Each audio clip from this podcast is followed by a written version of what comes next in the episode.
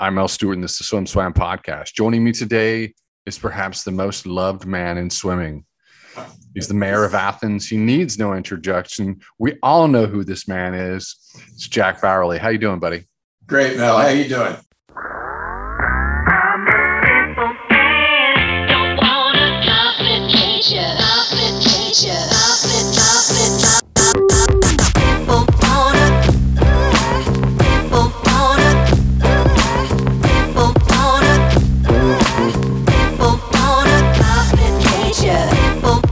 Good. You, you've you know we've we've been trying to get on your calendar since you made your announcement. Yeah, and and you've been slippery. It's been tough to get. It's been tough to nail you down. Yeah, you know, it's it's funny. I've said yes to pretty much everything that was asked. You know, can you go this? Can you go here? Can you go there? I said sure, and done a few speeches, and, uh, and I've done some. I love radio. I usually go on here for sports radio uh, very seldom do we talk about swimming. We actually talk this this time of year. We talk baseball, which is one of my real true loves. And uh, but uh, no, it's it has. I have been a little slippery, but I'm catching up. I'm about 200 text messages behind, but I'm getting there. And uh, so, but uh, it, it's it's a good feeling that uh, it's not easy leaving the sport, you know, from coaching part, but you know as you well know, and, and, you know better than anybody, um, as an Olympic medalist, gold medalist, and um, you stay you stay connected no matter what. And you know, I always tell, I always use it in baseball terms. There was a great book uh, by Jim Bouton called Ball Four. It was a the first tell-all book in sports. I have about 50 books on baseball, which is stupid as heck, but um, he had this thing. He said, you know, all along I thought I was the one gripping the baseball, and actually all along it was the other way around. And uh, sort of feel like the same way about, excuse me, about swimming. So you know, it feels like it, will it will it will have a grip on me since uh, since I started when I was a little kid, right? Oh yes, the, yeah. the um, uh, listen, I, ASCA is gonna they're gonna honor Frankie Bell, who was my age group coach from North ah, Carolina, and. Yeah. Uh, and for years and years after leaving the sport, I, I, I had sort of a, an, a, I had a dysfunctional family situation, uh-huh. and uh, the pool was it was a form of escape. And I always said the pool is what healed me and kept yeah. me safe. Yeah. And, and, I, you know what? Thinking about Frankie, that's not true. It's it's yeah. it's it was the coach. It's the coach who stands there and gives you purpose. Yeah. And, and says, "Hey, move in this direction." Yeah. And that's um. You were with a great that, coach, Mel. Yeah, she's a wonderful lady. But she that's something, something else. Oh, I'm and, I'm, ex- I'm excited was, that she's being honored by ASCA. Finally, I, it's good. It's a neat thing, and she was sort of she never put herself out there in front of anybody, so I think she sort of went under the radar. But when I came to school in Georgia in 1970, she had coached uh, Tommy Youngblood and Ross Bradford. two of uh, they were sophomores Ross and I were captains together when he was a senior, I was a junior. But uh, they were those guys had really good technique, and she was she was a heck of a coach. She would she she she she went to Don uh, Doc Counsilman. Yeah, she studied Doc Counsilman like uh, you know everything that he did that's what we were getting as age groupers yeah but you so the the point of my bringing that up was that um, it's not the pool it's that person standing there on deck that, yeah. that that changes your life. She changed my life, and I know that the impact that you've had has been astounding. Let me just share some stats since we have people dropping in. They might not okay. have a personal relationship with you, but uh, 43 seasons as head coach, longest tenured coach in Georgia athletics history. Yeah. Nearly 50 years, really, there because you started there as a swimmer uh, 16 time SEC Coach of the Year, seven time NC, NC2A Coach of the Year. You yeah. produced 87 Olympians, 38 Olympic medalists, 15 of them gold. And uh, well, we, we count 40 because even though they went to another school, when I had Natalie last year, she was with me for a couple of years. And then, uh, and then Andrew Wilson from Emory. And, uh, you know, they had great backgrounds. Natalie from Florida, Andrew from you know, John Howe, who's an unbelievable coach. And yeah, so we, well, we call it 40, but exactly University of Georgia people 38. that's, that's that's all right. It's it it really I, the interesting thing about coaches is that they um, they care. You know, you don't yeah. you don't have to wear the school's colors. They care about you. Oh yeah. And I, and I always, yeah. Natalie was funny when she came. She kept, you know what she did? She was she's so cool. So we're talking about Natalie Hinds. So I guess we have to uh, make that loud and clear. Who's an exceptional person in every way. So I missed her, you know, when I recruited her, and she gave. And so she was working for a year and a half or two. She got a little bored with herself and what she was doing, and she she texted me. She emailed me, which never works. And then she got frustrated. And then she texted me, and I was not, I'm a lot better with that. And then she finally just said, you know what, I'm coming and I'll see you in two days. So, so I had Natalie and I said, you know, I said, Nat, I said, this is really big of me, you know, because you didn't come swimming. I think we would have won another one or two national championships. And she goes, she goes, well, you sent an assistant to my house. You didn't come to my house. And she had a retort immediately. And uh, so anyhow, that was my fault. so, oh wow! And, and, then Andrew Wilson, who's remarkable. He's now in, in Oxford getting his uh, uh, master's in engineering. He was the engineering student of the year when he was at Emory, and uh, he was with me for about two and a half years. And and uh, so we count them. They're I, I feel they're as part of me and part of this program in a way as the kids that swam here. I mean, they were they they came in here and they worked hard and you know, I, I've always said I've had a, I've had a, a really strong prejudice in my life, and I only really like the kids that work hard. so, so, but uh, at any rate, uh, that was that's an, that was an exceptional group last summer too. Let me start sixty thousand feet up, and and just out of curiosity, just to, uh, I, I know I know how much people love you, and I know and I know you you you're called the mayor of Athens. At what point did you become the unofficial mayor of Athens. When, when did that happen? Because I was in the sport. I, you know, I was an athlete. We were in the same conference, and I, I saw you on deck. We rubbed shoulders. Yeah, yeah. And then, and then, and, and you weren't that big of a deal then. No. And and no, I left uh, and came. I left and came back, and suddenly you were you were you were King Daddy. well, you know what I got to say too. Your coach Ray was always great to me. Ray Bussard. Um, I was a young coach coming up, and I was getting swallowed up. I had Ray in there. I had Don Gambril, who was another guy great to me. Uh, Randy was coaching that at that time. Sammy, a little bit. Sammy Freas too, who was, but he was best friends with my brother growing up. So I knew Sammy from the age when I was like a little boy. Um, but uh, I'm not sure what happened. I, you know, I was here so long at Georgia, and but I, I've always had an interest in what other people do. So I think that probably changed my life more than anything else. You know, I was I was always um, interested. Uh, most of my, I would say probably ninety percent of my best friends in Athens are professors uh, of some sort, and um, you know I have an inordinate amount of respect, and you probably do too. I mean, you know, you were at the highest level, but I think people when you get to the level that you were swimming, uh, you respect people that are high levels doing anything because you, you realize there's a common denominator of commitment that's just, you know, just rides right on through everyone. But uh, any rate, I don't know how it happened. I, you know, Chris Davis at Swim Atlanta refuses to come eat lunch with me here uh, because you know, he won't, he, he seriously won't come.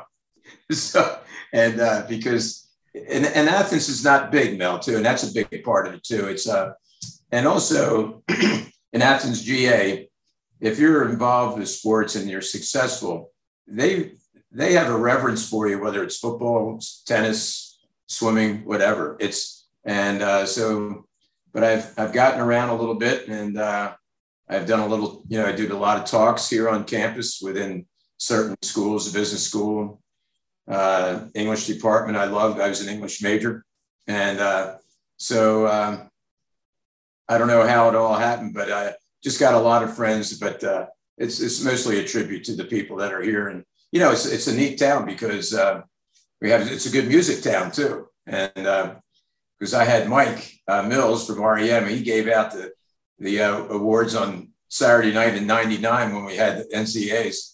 Kristy Kowal set the American record. She was more excited about Mike Mills giving her the award. And, uh, but he, you know, because of those connections too, you find yourself in in places that have nothing to do with swimming, and I think that's helped me coach for a really long time. I, I think the when I you, you mentioned that if you if you achieve success, you appreciate success in all fields. Yeah. And uh, what what I see with with coaches is that they you see them spend so much time on deck. That's a yeah. it feels like a lonely existence. You're yeah. up there, uh, you, your athletes are head submerged underwater, but it, it is a monk-like existence. But you see the mastery, and it is it's about it's about achieving mastery, and you achieve yeah. it over a lifetime. And uh, I sit in awe of folks like yourself it's uh, but I do I look for it everywhere. It takes yeah, that's, that's a good thing to do too, right? Because it helps us in everything we do. But you know, I had an awful lot of help. I think I had, you know, I had great friends I was coaching with. You know, I was coaching with Frank Busch. I was coaching with uh, Eddie. You know, I've been on many trips. You know, with Teri McKeever starting in 2003 when I was head coach for Worlds, and I remember a really special moment when Teri and Frank and I were in some little courtyard out in, in Barcelona. And it was just, you know, we had an hour and a half of just laughing and, you know, sort of as things bring you together. But Jon Urbanchek also had a gigantic influence on the way I trained people. He gave me a lot of rhyme and reason. I was with Dick Shoulberg in 79. When I got to job, Mel, I was smart enough to realize I knew nothing. So I went up to Philadelphia. And so um, and I worked with Dick Shoulberg for 70, in 1979 and 1980. And I remember Dick at the end of the year, we went doubles. You, this is Coach Shoulberg, uh, five days a week, uh, five hours on Saturday, and just three and a half to four hours on Sunday. And I remember for that that summer, he gave me a camera, which I think came out of his pocket that money. So we basically back then you sort of coached for free. The next year for the entire summer, I remember I think Dick gave me 800 and I bet you it was his money. But uh, being on deck with him, uh, and he, it just taught me a lot. And I think the best way you actually learn is just watching and listening. And, uh, and, you know, the great, the great people don't really have to tell you much. And, uh, but, you know, and then being, and Eddie and I, we've have a, an amazing relationship in lots of ways. So when he came here, we went quail hunting. When I went there, we went duck hunting. And uh, so we we always tried to put fun in it, and uh, I think that was really important. I talked to Frank Busch just yesterday. Uh, I'll be talking with Eddie probably next week, and uh, and Coach Shoulberg, uh, Dick. I, I got to give him a call about a couple things, and you know it's just uh, you know I'm, I'm missing a couple of people here, but uh, you know I was I was fortunate. I had Don Sonia, a, a great coach at Philadelphia Aquatic Club, and Tom Williams, who was a sort of a little bit had a, had a lot of foresight as a coach at Abington YMCA. I started in the YMCA. And then, Mel, this is so cool. I think one guy, and I don't know where Abe, his name was Abe Abramson, and he had a Alfa Romeo, and he was our lifeguard at our club. It was a swim club, not a country club, just a swim club.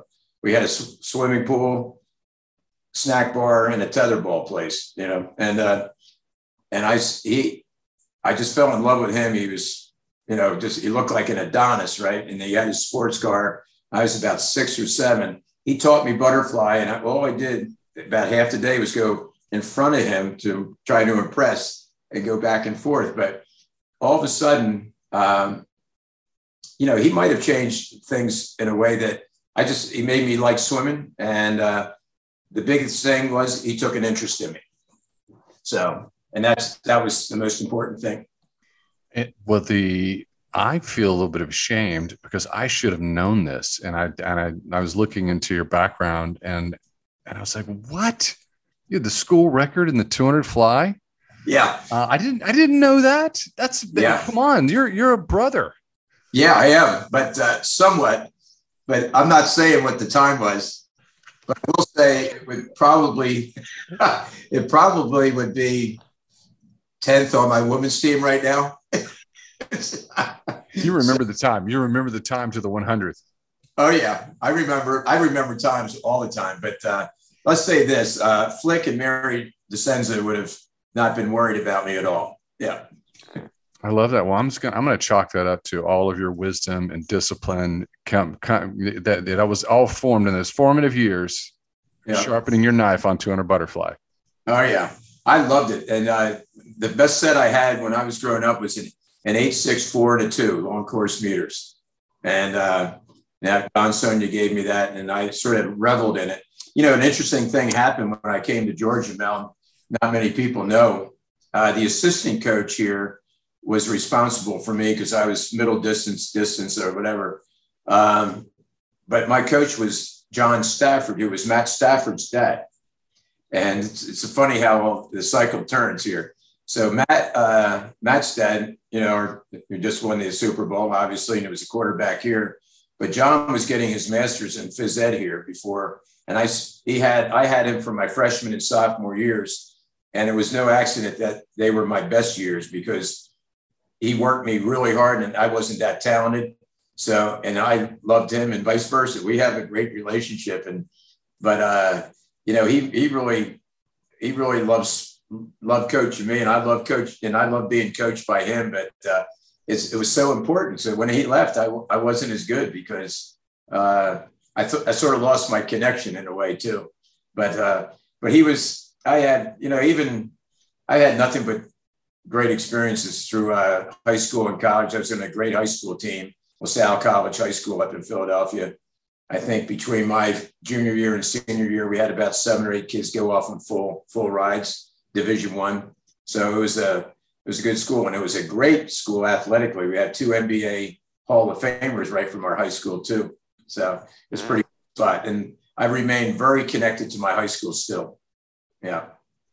It's uh, you had this full experience and you and you have all these moments that are that are crisp they're right there and you know yeah. they're they're they're filed really well. Yeah. And you know what inspired you. You know what motivated you. You know when when you benefited from it and when you didn't. Yeah. So how did you carry that into your career? And you know what you know when when a, when a talent walks onto your pool deck and you've had you've just 87 olympians yeah. uh, you know what what is it what is it that you're hoping to do when you when you kindle that relationship and you go okay we're about to climb mount everest well i think uh, i think athletes and i didn't really do this on purpose i just sort of naturally like people i think anyhow. And uh, i just sort of liked the kids i was coaching. And and uh, you know i knew a little bit. I i told them i i you know i wanted to know a lot about them in a way. I didn't want to know what they did when i wasn't around you know, but they're 18 or 19 and uh, they, they needed their own space and they needed to grow up. But uh, I certainly was interested in what they did academically, what they did, who they were with, what they did. And, you know, it's, uh, it's an interesting thing. Uh, you know, when you go into a home, you find out everything about an athlete. And uh, when you sit there, um, and I've said this in a couple of coaching meetings here on, on, recruiting when this is when you know you're getting really old when they have you talk to younger coaches when they come in. And they uh, but i always tell them i said it's really important when you're when you do a home visit just watch how the athlete treats their mother and father. And uh, because that's the gigantic indicator of how you're going to be treated.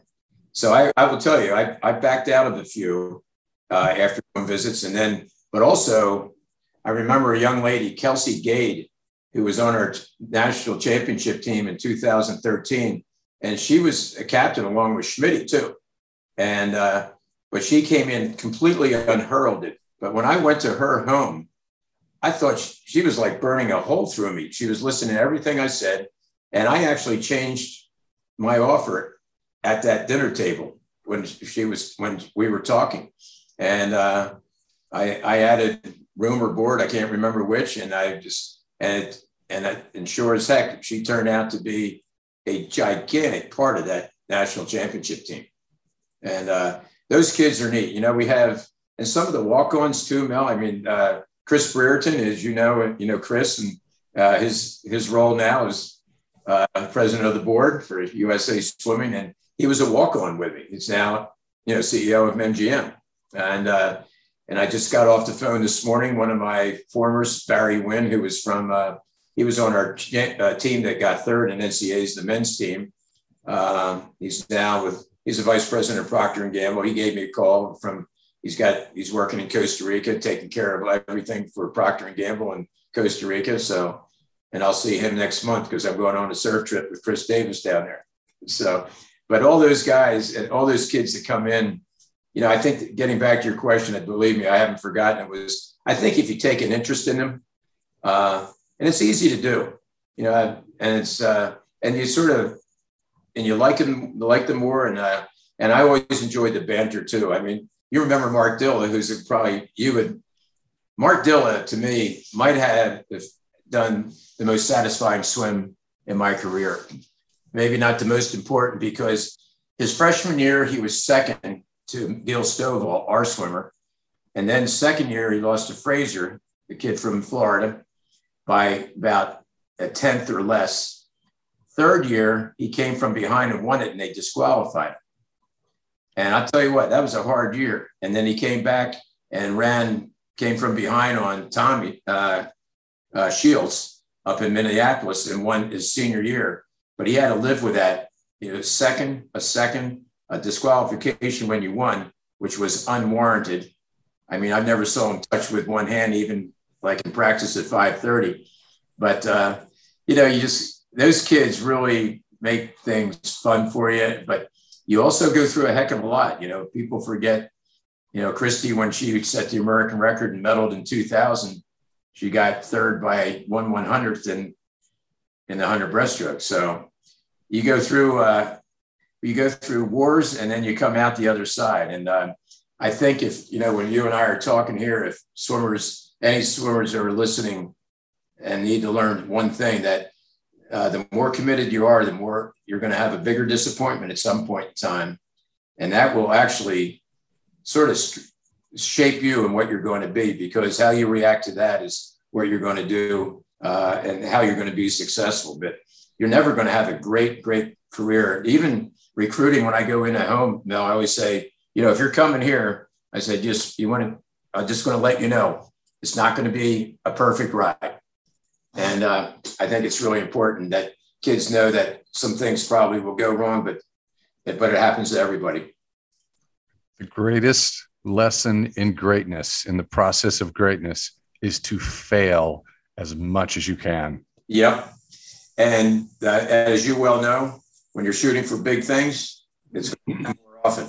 Yeah. And, uh, you know, people talk about our seven national championships. I remember our eighth we had eight second places too, some of which I was really proud of. Was, I mean, sometimes we went into that meet thinking we're supposed to be fifth. I think we've only had one number one recruiting class in my career, actually. And uh, I'll never forget when I came back from one of them. Sometimes administrators don't really get it, and some of them do. And I've been blessed on many of them. And right now, I, the irony of it all, I, I you know, I wish I was going to be around for the athletic director we have now, Josh Brooks, who's wonderful.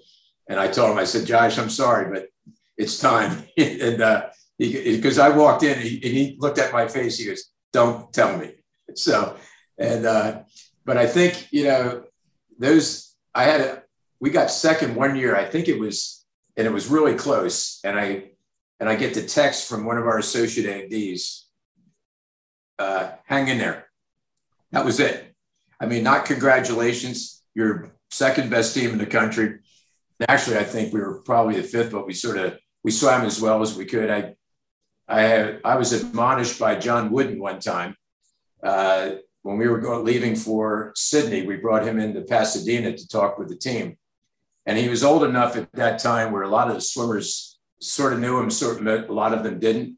Mel, you know, because but um, I was introducing my athletes to him. You know, Christy was there, Courtney Shealy was there, and um, Kim Black, and uh, geez, and Joyce Stowers. Anyhow, and then I had I I introduced Amanda Atkins to him. I said, Coach, this is my greatest overachiever. And he looked, he admonished me, actually said, no such thing. And he says, they only achieve what they're capable of. And I said, yes, sir. and uh, it's a pretty good lesson there. So whenever I hear 110% and all that stuff, it's sort of, I always cringe a little bit because 100, 100 is always good enough. Yeah. I, I have a question for you, just going back into the the, the Jack Bauerle canon. So th- coming through it, got you through this lens. I, I, I swam with a guy, Eric Top, and Eric Top was not a talented swimmer. Hmm. And uh, Eric Top trained with me. I could, I, I, he would brought it every single day. The I could, yeah. It, it, it, but it really just wasn't. He didn't have, you know, we we know yeah. who has the talent, who doesn't. Some mm-hmm. people touch the water, water, and they move through it like a dolphin. Sure. Uh, he finaled at the Olympic trials in 92. Yeah. And I was just, I was like, that guy, you know, I, I, won. I had a great swim. And, but I knew in my heart, I had so much admiration for him because I knew that what he had sacrificed to get there yeah. was so much more than I had. Mm-hmm. Who, in who, in, in your experience, is uh, had that type of experience that had that type of experience in the sport and you were like wow i have so much respect for this kid they brought it every day uh, mark diller was one um, he was ath- he was athletic but he was just tough every day peter veerhoff who now coaches at Bolles peter just he wanted to go he wanted to swim a little bit more i love peter and he was a great captain and sometimes i think sometimes he was one of those guys who took being a captain very seriously. And sometimes that's harder on athletes. They have to not be swallowed up by being a, a captain. But I think, uh, and he was one of those guys. I remember talking to him. I said, Peters, you know, not everybody does what you do every day. And, um, but he, he was so serious and he ended up finding, like, like you were talking about Eric, he it in 100 fly and he was, and that was great. That was like making an Olympic team. And uh, so, but those kids, those type of kids are really important. And some of the, you know, the walk on type kids that, uh, you know, we had a, sometimes Mel, there, here's what we're talking about disappointments. I had a young lady, Claire Moss, uh, who qualified first in, in 2008 in the 500 in prelims. And 2005, we had 20 young ladies 21 maybe, make the meet, qualify for the meet. 2005 was our best team by far. We won, that was the first team to win all five relays.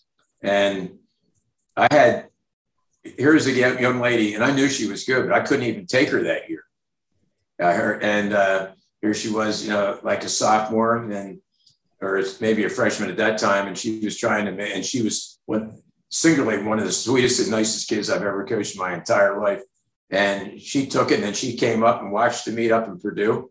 And uh, and then she's, you know what, she handled that and said, you know, the heck with that. And then she went 438, you know, back in 2007 or eight or whatever it was. And guess what? That wasn't bad then. But uh, you love kids that react like that. And matter of fact, ironically or not, we just talked about Peter and Claire, and both of them are coaching.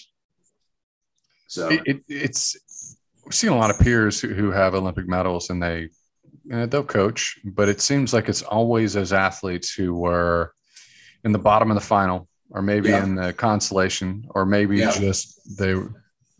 You, it seems to me they always make the best coaches, and and, my theory yeah. on that, my theory on that is that certain athletes, uh, things are just intuitive, things just happen, and they don't, you know, they they're they can go from A to Z, and they can miss all those letters in between because it just, it's just natural. But it seems like when someone maybe doesn't have that talent, they're cognizant of every single yeah. inch. And uh, I, maybe, yeah. maybe there's something deeper to it. I'd like to, if, if there is something more to it, I'd like to know. You would know.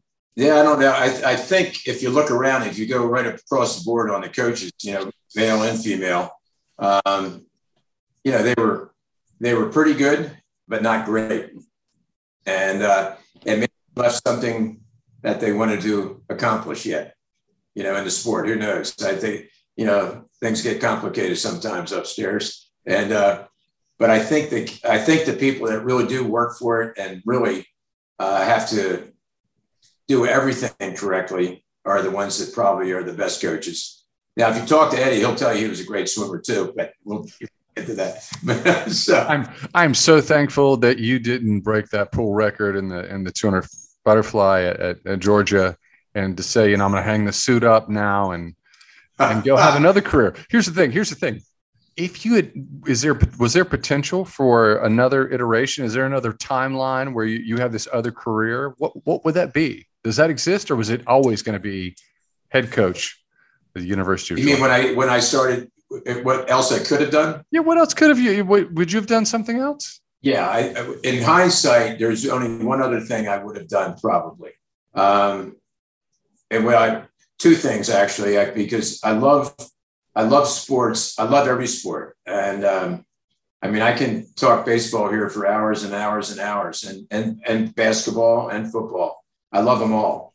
Um, and I I play, you know, I played three sets of tennis today. I, I love tennis too, but uh, I think there's one thing, and was, and the reason why I got recruited uh, pretty heavily when I was a young kid by the Air Force, and um, it was interesting. It's too long a story for here, but uh, the guy, and you know, along the way, Mel, I I look at these people that had something to do with me.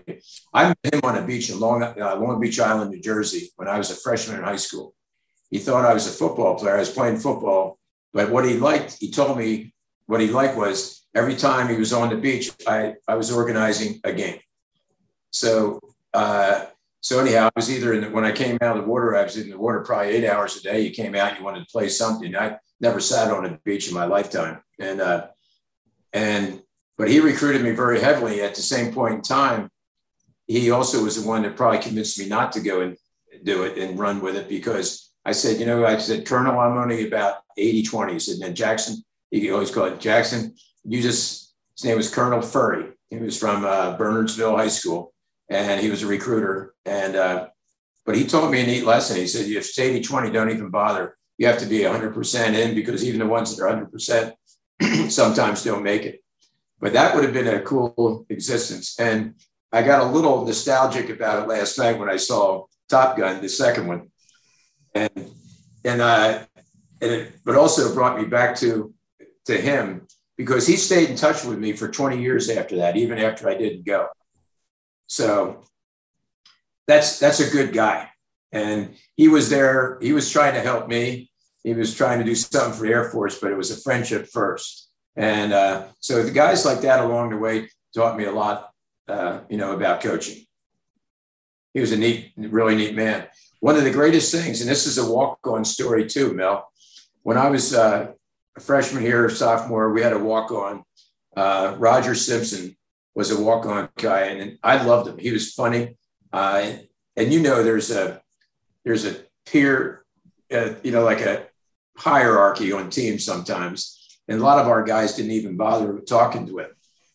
well, he ended up as an ultra successful guy. And he had a schooner that he went around the world on. You know, he was, and he had a jet that was the replica of the Mirage, which was a fighter jet for France, which was sort of like RF 14, I believe. But so the day after we won our first national championship in 99, he flew down in about an hour from Ann Arbor with that jet. And the next morning, and I hadn't slept the entire day. You know how that goes. Excuse me. And uh, he took me up, pressure suit, everything else. So that was a heck of a 24 hours. Our first national championship that was done here, that the pool I'm looking at out there. And then he takes me up, and the first thing we did, uh, a couple 360s that took one second to go around. And then um, he blacked me out twice on. And then uh, the second, he said, "Now, Jack, you got to hold on a little bit." And he took me straight. We, we went straight up for one mile, and you can't see anything because the wings are back here. You only see sky. And all of a sudden, after that, he said, he, he's talking. I'm in the front, in the front cockpit, and he's in the back. He said, he said, now you got to hang on. And he said, and when we come down, he said, try to grab the joystick in front of you. So he went up, and then he took it backwards and we went back down and just sort of dropped and did a free fall. And I was trying to grab that stick, and because of the G forces, I couldn't even get near it. Those guys are incredible, and uh, you know, in those jets. And uh, we did that, and then I he let me chase when I we sort of leveled out. We went back up a few times. We did some other crazy things, and uh, he let me twice. I was in a next year when we won again. He came back and did it again and we went. Uh, he let me chase clouds, and I had I was flying a jet, you know, going around. I mean, this, and I'll tell you what, that is singularly the coolest thing I've ever done in my life. that's a hell that's a hell of a feeling. So, but anyhow, maybe you missed your maybe you missed your calling. Maybe maybe you did miss your calling. I mean, I, I know think, this, this, the swimming thing has been successful, but maybe maybe yeah. maybe you maybe you were Maverick. Uh, I I I tell you what, that that appealed to me. Yeah, and, uh, but anyhow, you know, it's, it's, amazing how things turn out here. And uh, you know, when I came down here, Mel, I was the, the only kid north of the Mason Dixon line on the team and uh, it was a different world. And but you know, you lived in the South, so you know it. And uh, but back in 1970, coming from Philadelphia, it was a very different world. And uh, but I tell you what, the South is welcoming, um, and there was never a holiday where I didn't have a few homes to go to. And I'll tell you what, I had to, you know, I, I have friends, some of my best friends to this day are the ones I had met my first month at school one of whom, uh, this is, I don't know if I should say this or not, but anyhow, this is pretty cool. Um, I had a, a young lady, uh, Kathleen Williamson, who's, we went out like when I first got here, first week. Uh, I'll be seeing her in March because of, you know, NCAAs, I never could help her. Uh, her father owned a newspaper in Darien, Georgia. So we, this is like Philadelphia guy meeting a young lady from Darien. She was so cool and is still pretty darn cool. And uh, she was a great, anyhow, we remained friends for a lifetime. And um, so, but she owns the newspaper down here, down in Darien. And she is a very, she's like the first lady of, uh, and Darien is actually the shrimping capital of, of Georgia. It's a whole, you know, and it's, and it's a beautiful little town with the backwaters that are about as soulful as you can be but I'll be going down there. It looks like uh, I think it's going to be this March, and I think I'll be Grand Marshal for the blessing of the shrimping fleet. So something I've always wanted to do. You you're a celebrity. I, I'm, I'm trying to to think. Is there have we ever had a a you know a, a celebrity coach, a D1 coach, an Olympic coach that has been invited to give the commencement speech at their school? Uh, Has that happened before? I don't know, Mel. I, I don't, but I, I, have to seriously tell you, I, that was the most humbling thing that's ever happened to me. Um, I'm forever thankful to our president. And to me, it was my greatest honor. And, um, and it was a, it was a little bit different because you had that that speech was for everyone else and not you know it wasn't for self promotion. You know, you're not talking about UGA swimming, and you know you're usually doing a talk somewhere. That was for graduates, and uh, and it was really fun. And I've I've I've talked to at least twenty that were there, and a lot of parents too. And it's amazing what's happened with graduations now. Uh, they've grown. Like when I when I graduated, my mom said, I remember being on the phone. She goes, "So when you coming back?" so you know that was, that's the way it was. I didn't have one friend that went through walked through graduation. Uh, but for every person that goes, every graduate, they average 10 guests now that come. So it was in the bottom half of our stadium and it was about 18,000 people. And it was just, it was almost like the planets aligned because it was sort of misty. And all of a sudden, literally after we had a, a breakfast lunch, a breakfast uh, uh, meeting before we went out and went over everything. We got our full regalia on. Uh, and then you walk out and Gun, the sun just came out. It was about 50. It was perfect. And, um, and a friend of mine, it got even better than that. A friend of mine was a tennis player here, George Bezecny. Uh, he was in the finals of the NCAAs, and he was Jack Nicklaus's practice partner.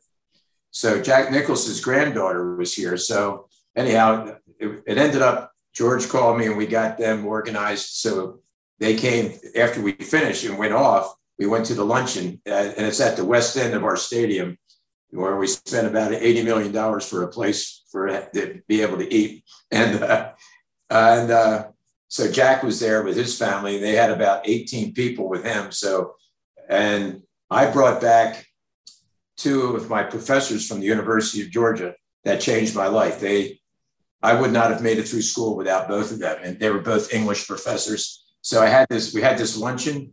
Uh, and my professors were there. And, you know, I was there with the president, my wife, my kids came, and uh, it was just one of the neatest moments in my lifetime. It was just, uh, it was, I don't know how that happened, but, uh, you know, as, and I said this part of the speech, I think my second thing I said was in the fall of 1970, I could not have been further from this podium. so, and, uh, but anyhow, those two professors, Tom Tuggle and Jerry Chambers, uh, saved me at the University of Georgia. They gave, again, you know, you get lessons along the way. They had nothing to gain. I wasn't going to write the great American novel in English. And uh, uh, they were great professors. And uh, they had me over at their house when I was a junior and senior. And they told me, get this professor, get this professor, you'll like him. And they, they understood uh, if I didn't, if, if I liked somebody, I would work. And uh, if I didn't, I probably didn't. And uh, I wasn't the perfect student, but I ended up as a pretty darn good one at the end because of them. Commencement speaker. Uh, just, yeah. just for everyone out there, I, I watched it. Uh, the oh, did you? Cool. I, I, watched it. I watched it. I mean, it was such an unusual thing. It's like, well, this is a huge honor. So yeah. I watched it when it went live on YouTube. I watched it again the the day we got the news that you were retiring. Uh-huh and because uh, I thought that I'd have you on an interview within 24 hours, I needed yeah. to be ready. I didn't, I didn't, I didn't know it'd be you know so much time. I watch it, but, but for anyone out there that that's just listening to now, listening now to the podcast, you can press pause. You can go into our show notes. I'm going to add the link in there so you can see this commencement speech. And here's a teaser he you know jack sand he didn't honor he, he, it wasn't it wasn't about swimming it was it was for the students but i think that you represented swimming and your yeah. program really well yeah. i think swimmers will really appreciate what what you said yeah yeah i think uh, there was we talked about one of the little quirks in there i guess uh, you know you have to have a hook at some point in time and called a pc you know persistence and consistency and uh, and i think that's what takes all athletes to the promised land. And uh, you know, if I if there's a consistent theme in my athletes, that the ones that are the most successful is that they're consistently pretty good, and they don't almost and they don't let themselves have what I call real bad days. They're just they just have know how to figure it out. So that was a big theme of that, and uh, also a big theme was that you'll not get anywhere without somebody helping you, and uh, and uh, it was it's a big deal. Mel, I to tell you mind if I tell you a quick story about a doctor? Absolutely. Give it to us. Pretty, I just, uh, I was with a doctor friend of mine last night uh, for dinner. Uh, he's an amazing surgeon. And uh, he was, he's retired. He went, he played football here and, uh, and he was our team doctor for 30 years.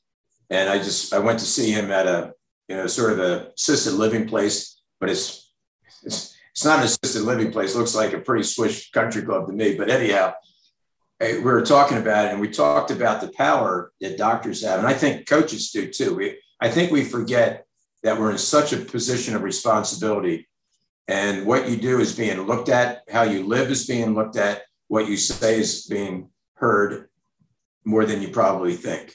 And uh, but I was uh, I, at 10 years old, I had a rough time with asthma and I had to get a shot every two. That's when shots actually hurt. And uh, I mean, when I get a shot now, they say, "Oh, this." I said, "Don't worry, this is nothing," you know, because those needles back then were a little bit different. But every two weeks, uh, we go in, and afterwards, my mom and you know, doctors always brought your parent in with you and said a couple things, and then you left. And Dr. Gallagher, who ended up, he was the team doctor for LaSalle College basketball he said, uh, uh, Grace, my mom's name, he said, Grace, if you could give me one minute with Jackie. And he said, Jack, Jackie, uh, just write your name down here.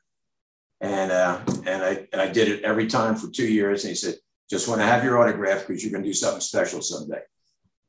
And I said, I was, and I was, so I walked out of there and I was always small. I'm still small for, you know, for my age. And then, and uh, I felt empowered when I left there. And what a thing to say to a little kid. And I mean, I, you know, I, I look back on that and I say it was probably one of the most important moments of my life. And it was at, when I was 10. Um, and it, it, it was a, it's a lesson, you know, I'm getting ready to go out here for our swim camp, the last one we're having, my last one. And we always, you know, we, we have a pretty big responsibility and we can really change and just positively impact somebody with very few words. And I mean, that took 30 seconds. And I did it every time. I knew it was coming and it was fun. But, uh, you know, always be thankful for him. He was a great man. Well, I, I told you we are going to be 30 to 40 minutes. I don't want to hold you too long. If you get a if you get a peel away for your campers. No, I'm good. They're, they're, they're uh, just meandering in. I'm going to be talking with them in a few minutes, about 10 or 15. All right, good. Then, then I so I have to ask, and I'm I'm I'm we're SwimSwam's based out of Austin, Texas, so we're real close uh-huh. to Eddie.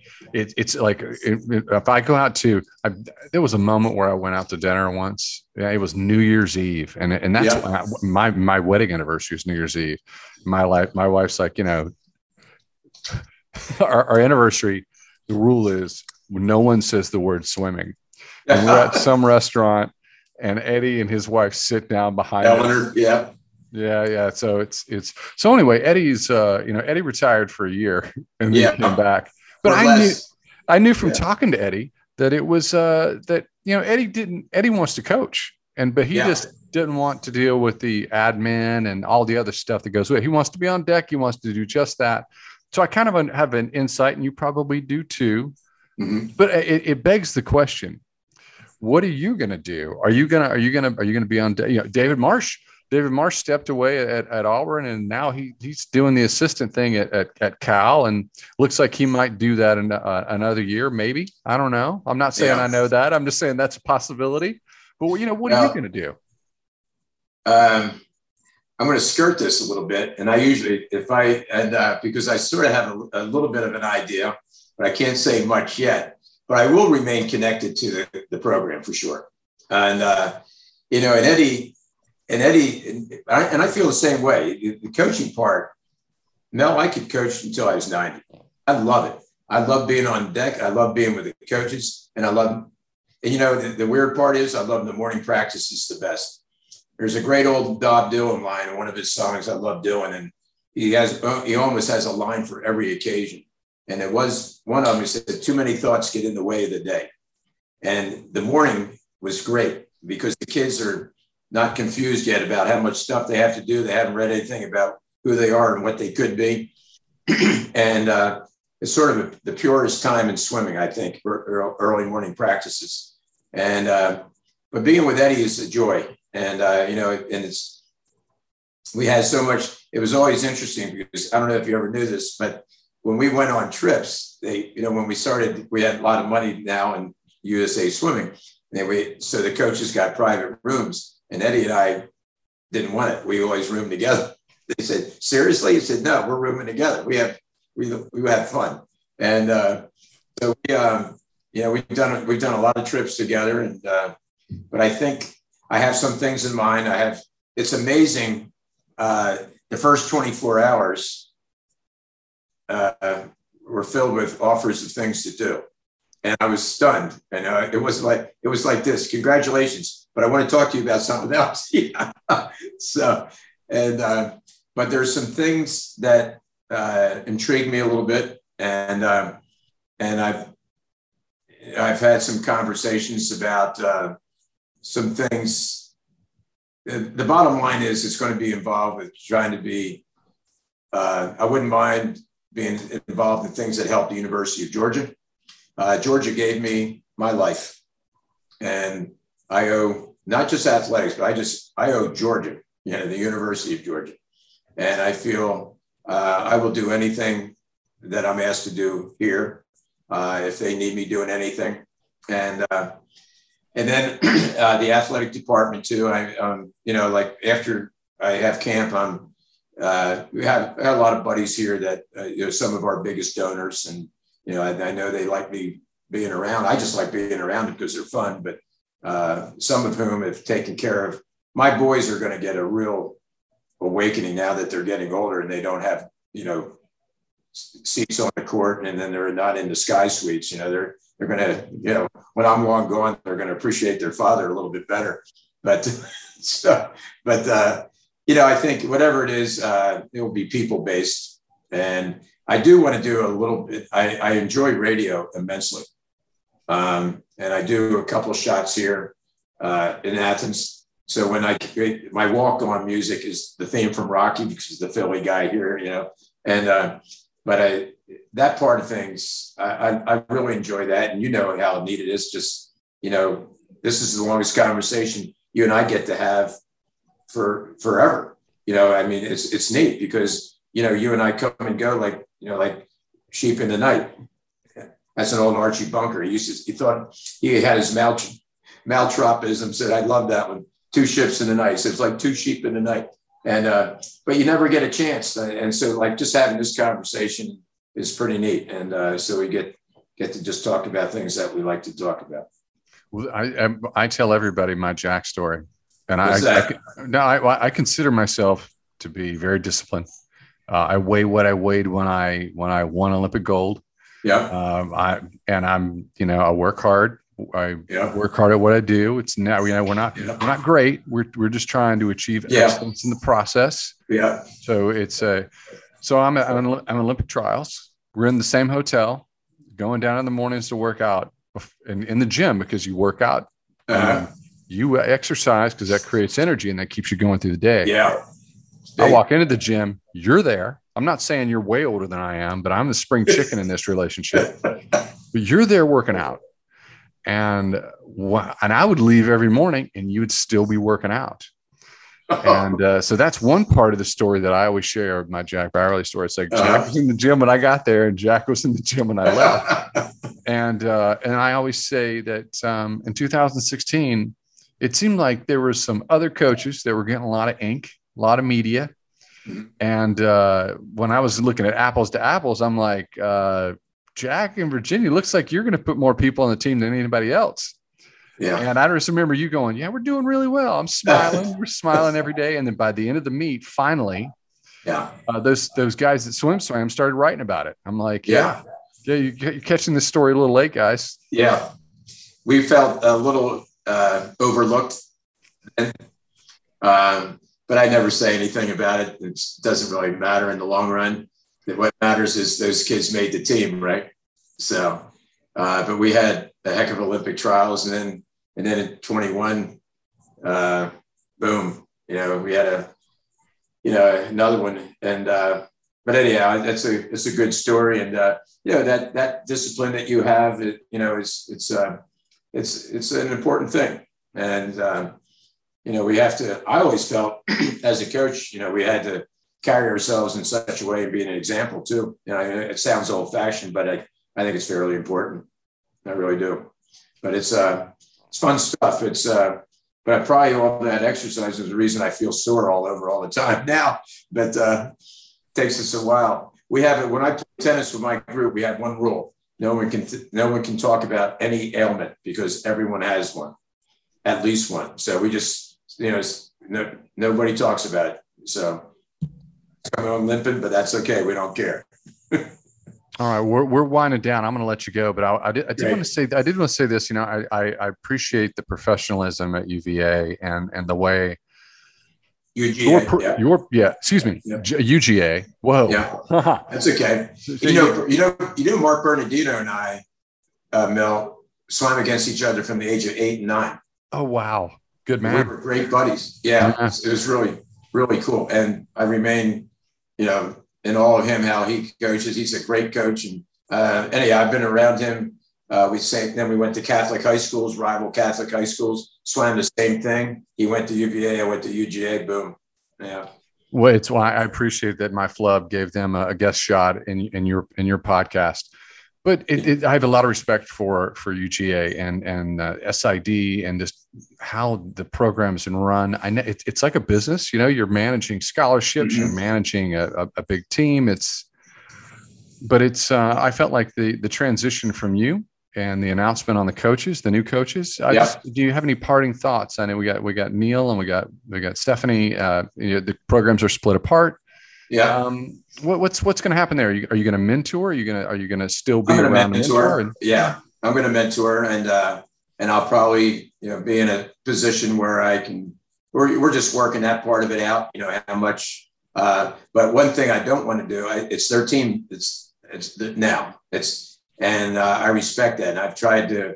I'm here when they need me, and I'll be probably on deck a little bit more, just you know watching or helping, and I can I'm going to mentor some of the athletes that, that I think have great things in mind for themselves. And uh, and I think you know if uh, we're still working out whether I'll be a volunteer, you know, I'd, you know, I'd be I'd be a pretty good, you know, I'd be a good hire as a free coach. And uh, so, but uh, anyhow, we'll just do it. To, we're still working that out, but I am proud of them.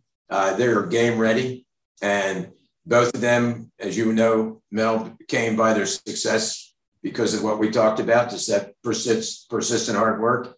Uh, Steph was 28 time All American here. And, uh, and then, uh, you know, uh, Neil was an NCAA champion and a, uh, an NCAA uh, record holder, 200 breasts, but uh, more, more than anything else, they're great people. And I feel like I felt a little bit old right when I retired because even though I don't feel old at all, but all of a sudden you feel like these are your children and you're proud of them because they've earned their spot and, uh, we are in great hands. And I think, uh, I know it's, it's time. It's good. It's good. And it's going to be a great infusion of youth. And I think it's, uh, I think it's timely for the program. I think it's, it's, uh, there's time for me to do what I did and it's time for them to take over. Well, I, I feel like the, that I've always had access to you and your friendship and your space in, in, in this swimming family and I and, and it makes me insecure that that that might change a little bit. I don't know if it is or not. It may, maybe it no. won't. But it's no, it, that's that's just up to us. We, we just don't let it sneak. It's uh it's so um final question. Is it uh-huh. how how how do you want people to remember you in your entire career? What, what's what's something you want them to take away from you and your relationship to this sport? Uh, well, let's see. That's a good question. I just, you know, simply, you know, like when I was at grocery store this morning, uh, someone someone came and said, "Jack, thank you for doing a really good job." And you know what? That's probably takes care of everything. Uh, I felt like it was a huge responsibility representing Georgia, and uh, you know, I fell in love with this place the day I got here. And um, I just, I think I'll be remembered as someone that uh, probably, you know, coached all right, but also uh, loved and cared about their athletes. And uh, I love being, you, you could tell, I, I just, I thought it was fun. It was, uh, it was fun being around them and they're all different. And, uh, and that was the cool part too, because uh, a lot of different buttons to push sometimes, but uh, some point in time. And you know, the, the greatest thing is after they finish, and then your relationship changes completely. And uh, there hasn't been a day since that retirement where I haven't been on the phone with at least two or three former ones. And uh, and boy, I tell you what, uh, they they've given me as much as I have given them.